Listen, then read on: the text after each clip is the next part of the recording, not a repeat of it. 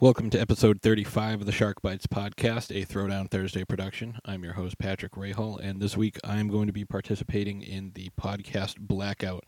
So instead of my normal routine, I'm just going to be giving you a list of names of folks who uh, were unlawfully killed by police or as a result of uh, outdated laws.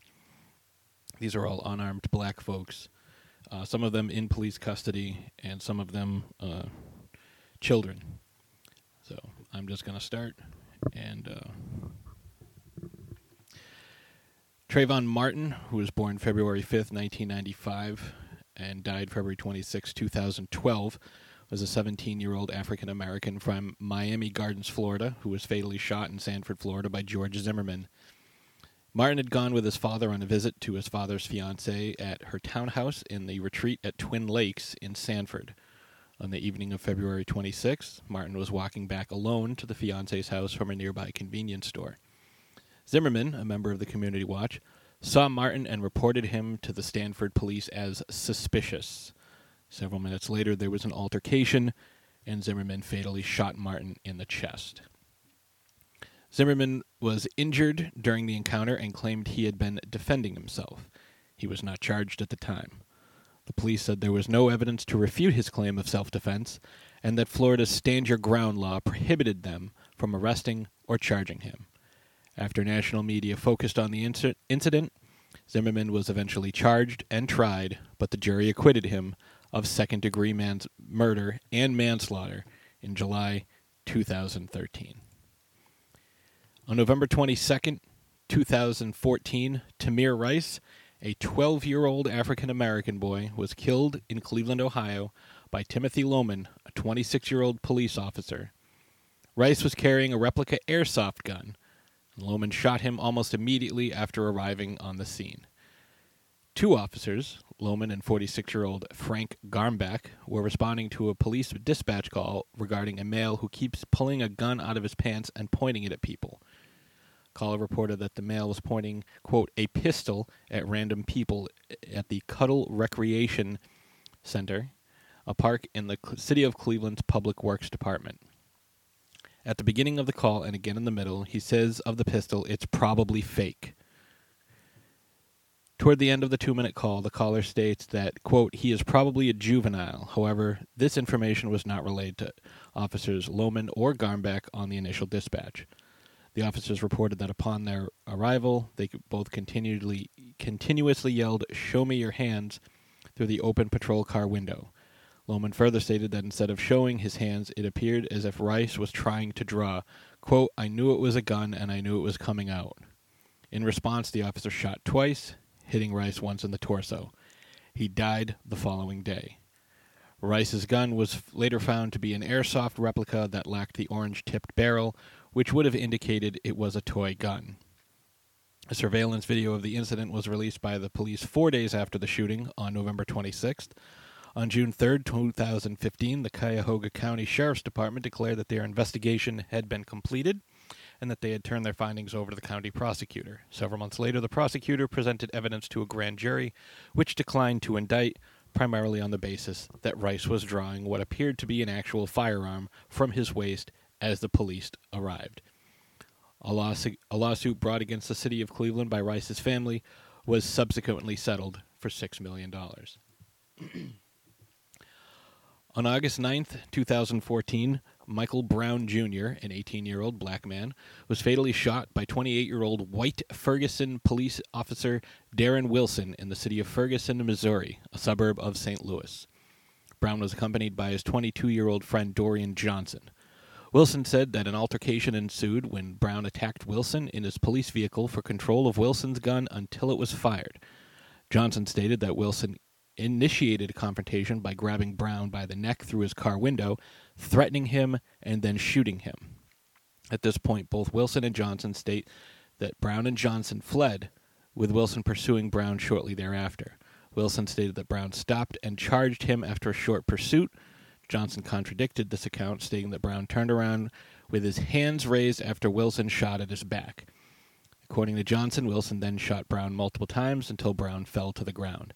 In the entire altercation, Wilson fired a total of 12 bullets, including twice during the struggle in the car. The last was probably the fatal shot. Brown was hit six times, all from the front. On July 17th, 2014, Eric Garner died in the New York City borough of Staten Island after Daniel Pantaleo, a New York City Police Department officer, put him in a chokehold while arresting him. Video footage of the incident generated widespread national attention and raised questions about the appropriate use of force by law enforcement. Again, that's July 17th, 2014. NYPD officers approached Garner on July 17th on suspicion of selling single cigarettes from packs without tax stamps. After Garner told the police that he was tired of being harassed and he was not selling cigarettes, the officers attempted to arrest Garner. When Pantaleo placed his hands on Garner, Garner pulled his hands away, his arms away. Pantaleo then placed his arm around Garner's neck and wrestled him to the ground. With multiple officers pinning him down, Garner repeated the words, I can't breathe, 11 times while lying face down on the sidewalk. After Garner lost consciousness, officer turned him on, the, on his side to ease his breathing. Garner remained lying on the sidewalk for seven minutes while the officers waited for an ambulance to arrive. Garner was pronounced dead at an area hospital approximate, approximately one hour later. The medical examiner ruled Garner's death a homicide. According to the medical examiner's definition, a homicide is a death caused by the intentional action actions of another person or persons. The use of the term does not necessarily mean that a crime was committed. Specifically, an autopsy indicated that Garner's death resulted from, quote, compression of neck, chokehold, compression of chest and prone position during physical restraint by police, asthma and heart disease, asthma, and diabetes, as well as obesity, were cited as contributing factors. On December 4, 2014, a Richmond County grand jury decided not to indict Pantaleo. The decision ter- stirred public protests and rallies with charges of police brutality made by protesters. By December 28, 2014, at least 50 demonstrations had been held nationwide in response to the Garner case, while hundreds of demonstrations against police brutality count- counted Garner as a focal point on July 13th, 2015, roughly a year, uh, r- almost a year to the day. An out-of-court settlement was announced when the city of New York would pay the Garner family 5.9 million. In 2019, the United States Department of Justice decided to bring criminal charges against Pantaleo under federal civil rights laws. A New York Police Department disciplinary hearing regarding Pantaleo's treatment of Garner was held in the summer of 2019. On August 2nd, 2019, an administrative judge recommended that Pantaleo's employment be determined. Pantaleo was fired on August 19th, 2019, more than five years after Garner's death. Sandra Bland was a 28 year old African American woman who was found hanged in a jail cell in Waller County, Texas on July 13th, 2015. So, on the same day that uh, the New York City settled with uh, the family of uh, Eric Garner. Three days after being arrested during a pretextual traffic stop, her death was ruled a suicide. It was followed by protests against her arrest, disputing the cause of her death, and alleging racial violence against her. Bland was pulled over for a minor traffic violation on July 10th by state tr- trooper Brian Encinia, the exchange escalated, resulting in Bland's arrest and charge for assaulting a police officer. The arrest was partially recorded by Encinia's dashcam, a bystander's cell phone, and Bland's own, own cell phone. After authorities reviewed the dashcam footage, Encinia was placed on administrative leave for failing to follow proper traffic stop procedures. Texas authorities and the FBI conducted an investigation into Bland's death and determined that the Waller County Jail did not follow required policies, including time checks on inmates and ensuring that employees had completed mental health training. In December 2015, a grand jury declined to indict the county sheriff and jail staff for a felony relating to Bland's death. The following month, Encinia was indicted for perjury for making false statements about the circumstances surrounding Bland's arrest, and he was subsequently fired by the Texas Department of Public Safety.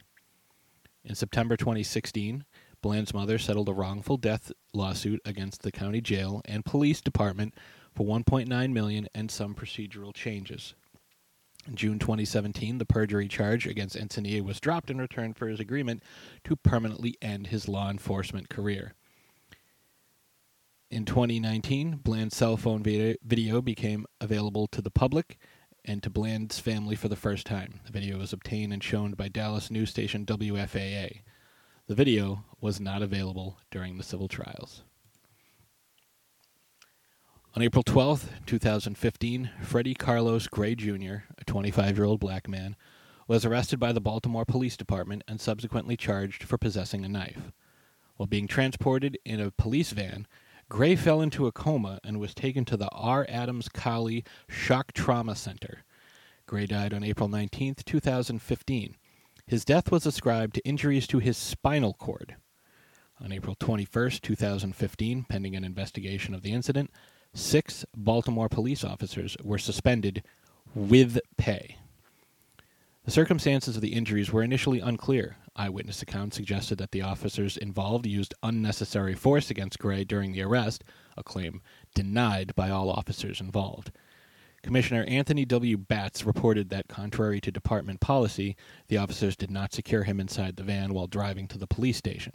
This policy had been put into effect six days prior to Gray's arrest, following review of other transport related injuries sustained during police custody in the city and elsewhere in the country during the preceding years. The medical investigation found that Gray had sustained the injuries while in transport. The medical adva- examiner's office concluded that Gray's death could not be ruled an accident and was instead a homicide because officers failed to follow safety procedures, quote, through acts of omission. On May 1st, 2015, Baltimore City State Attorney Marilyn Mosby announced her office filed charges against six police officers uh, after the medical examiner's report ruled Gray's death a homicide. The prosecutor stated they had probable cause to file criminal charges against the six police officers who were, be- who were believed to be involved in his death. The officer driving the van was charged with second degree depraved heart murder for his indifference to the considerable risk that Gray might be killed and others were charged with crimes rating, ranging from manslaughter to illegal arrest.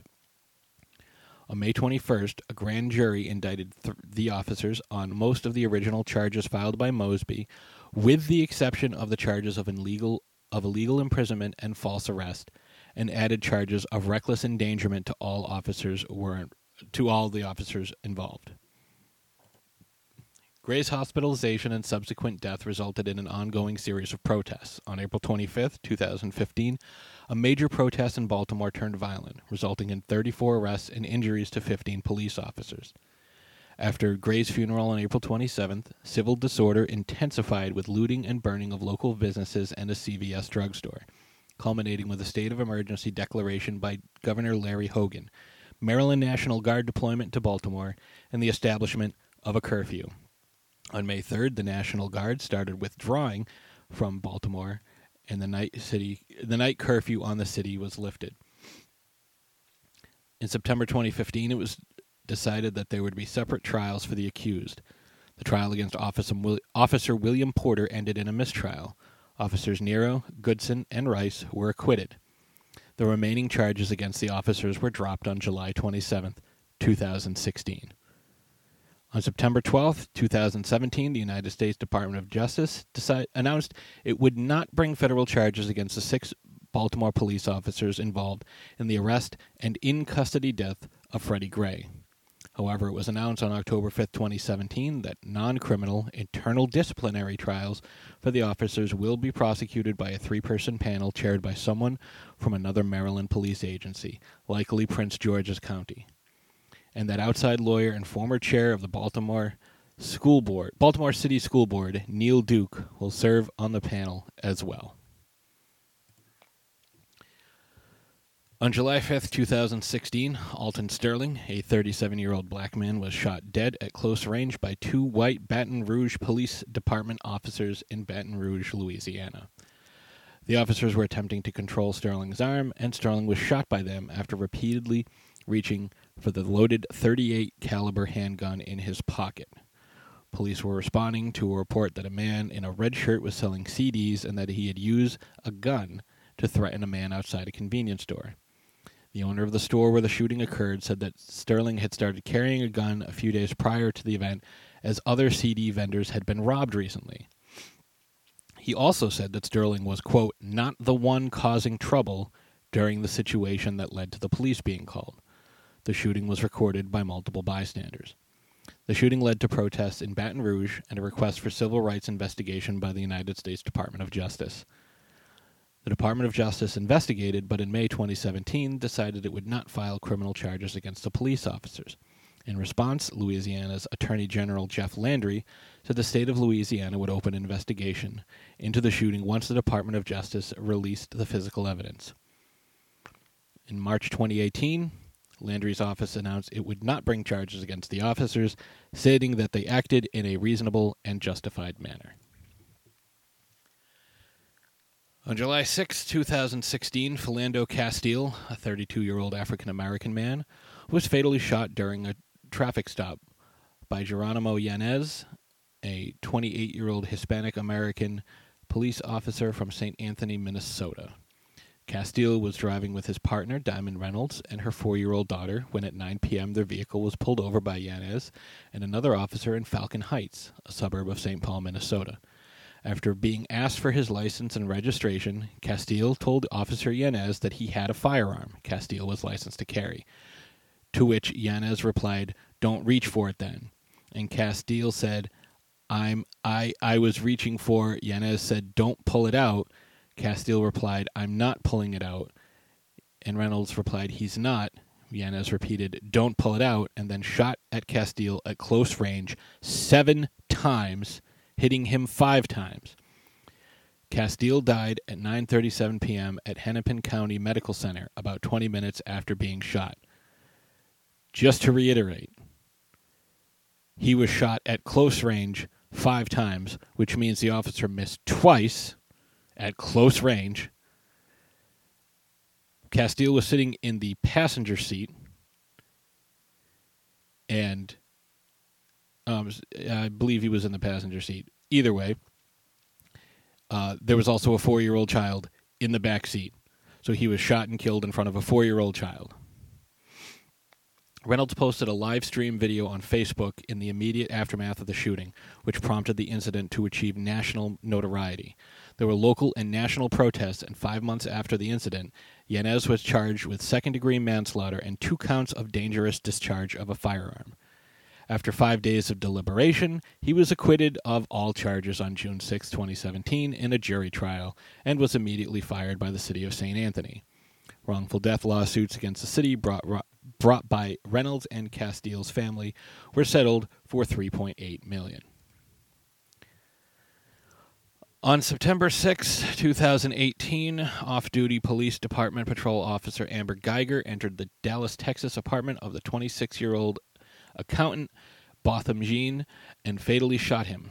Guyger said that she had entered the apartment believing it was her own and that she had shot Jean believing he was a burglar. I'm going to read that again. Guyger said that she had entered the apartment believing it was her own and that she shot him believing he was a burglar. The fact that Guyger, a white police officer, shot and killed Jean, an unarmed black man, was initially only charged with manslaughter, resulted in the process of accusations. I'm sorry, resulted in protests and accusation of racial bias. On October 1st, 2019, Guyger was found guilty of murder. The next day, she received a te- sentence of 10 years in prison. So I'm going to give a little bit more background on this. Guyger's apartment was on the third floor, directly below Jean's apartment on the fourth, in a building with mostly identical floor plans on each level. Guyger testified that she thought the apartment was her own and that she found the door slightly ajar. She testified that she thought Jean was an intruder in the darkened living room of her own apartment, when in fact Jean was killed in his own apartment. She claimed she feared Jean would kill her, but he was unarmed. After Guyger shot Jean, she thought she called 911. He was taken to a nearby hospital where he died from his wound.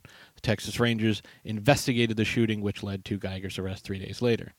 She was initially charged with manslaughter, but then later charged with murder. The initial charge of manslaughter and the racial aspect of the shooting resulted in protests in the following days. The Dallas Police Department placed Guyger on administrative leave after the shooting. The department fired her on September 24th, 2018.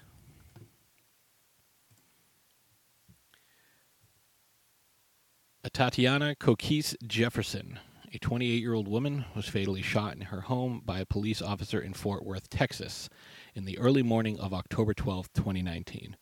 Police arrived at her home after a neighbor called a non emergency number stating that Jefferson's front door was open. Police body camera footage showed that when she came to her window to observe police outside her home, Officer Aaron Dean shot, shot through it and killed her.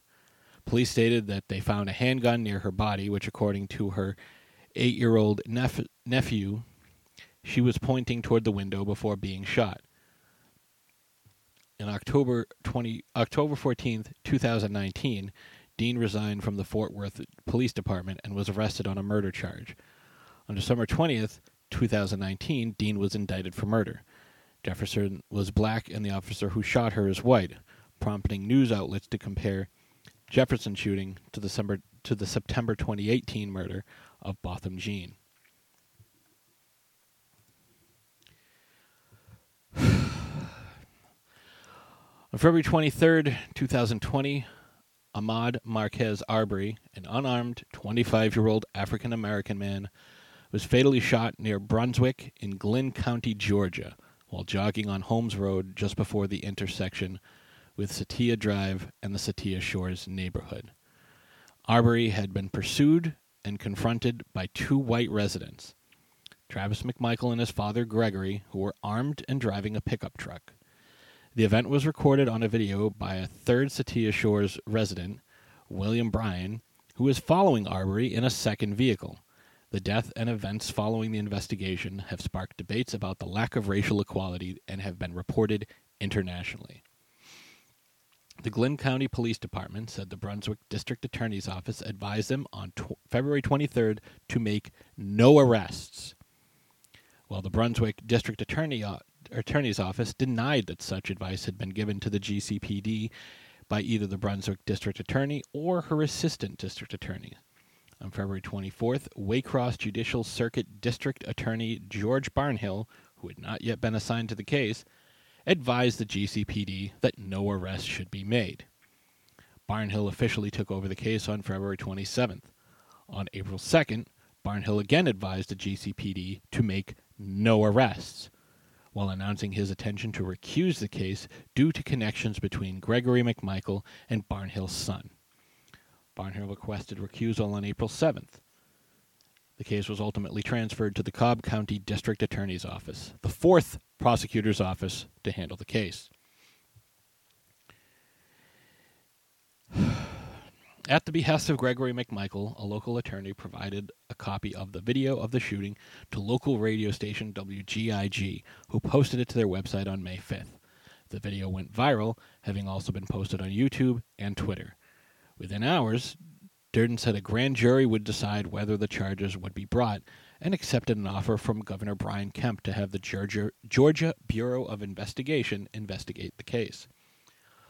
On May 7th, the GBI arrested the McMichaels and charged them with felony murder and aggravated assault. So, February 23rd is when it happened. May 7th is when they were arrested. On May 21st, uh, no, May 21st, Bryan was arrested and charged with felony murder and attempted false imprisonment. On June 4th, additional evidence was presented by the prosecutor to support the murder charges, including a statement to the GBI that William Bri- by William Bryan that Travis McMichael had said, "Fucking," and I will not say that next word, but you can uh, determine by my uh, refusal to say the word what word that is, while standing over Arbery's body. The alleged use of a racial slur could factor into a federal investigation looking into whether or not hate crime charges will be brought. the fact that the McMichaels were not arrested until 74 days later. Say that again. The fact that the McMichaels were not arrested until 74 days later after the video went viral sparked debates on racial profiling in America.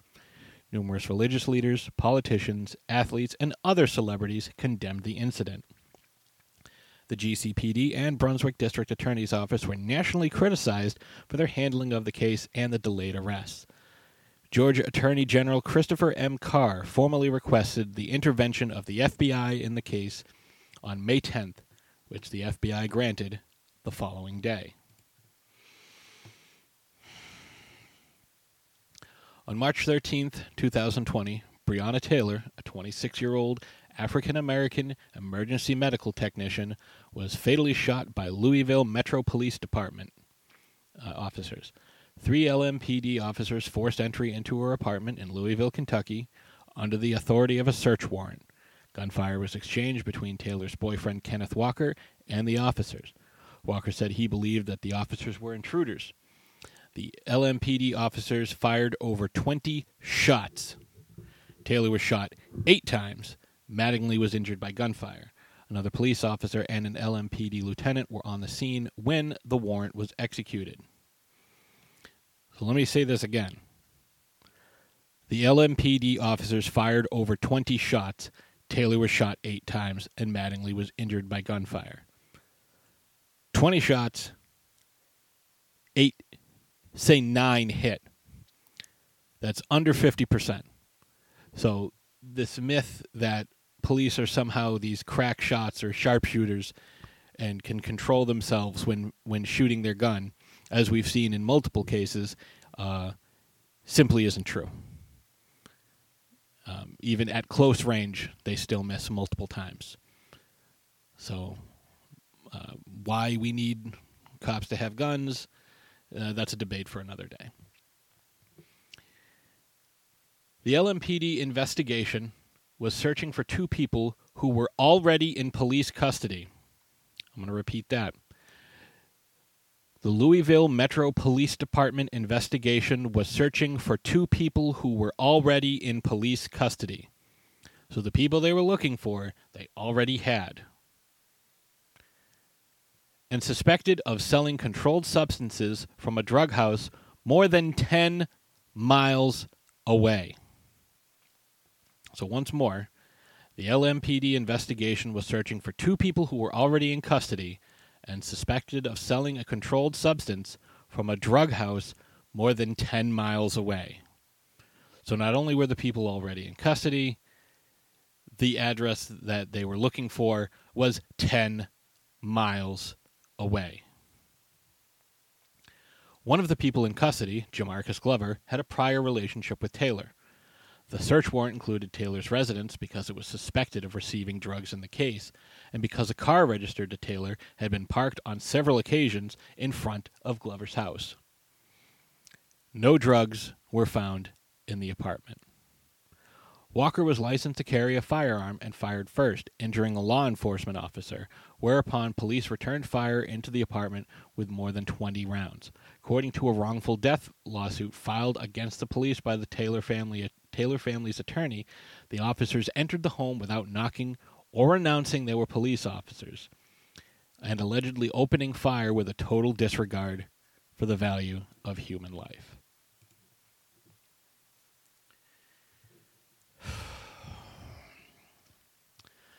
George Perry Floyd Jr., born October 14, 1973, died May 25, 2020, was an African American man who was killed by police during arrest in Minneapolis.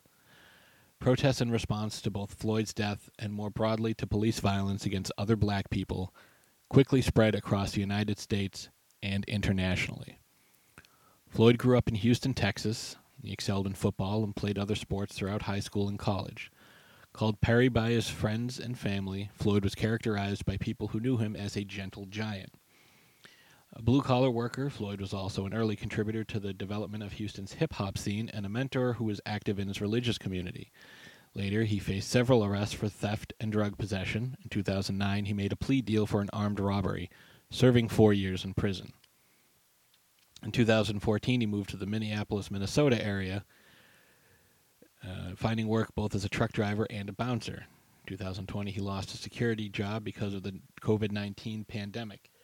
He died after being arrested for allegedly using counterfeit money to buy cigarettes. During the arrest, Derek Chauvin, a white police officer, knelt on his neck and back for 8 minutes and 46 seconds.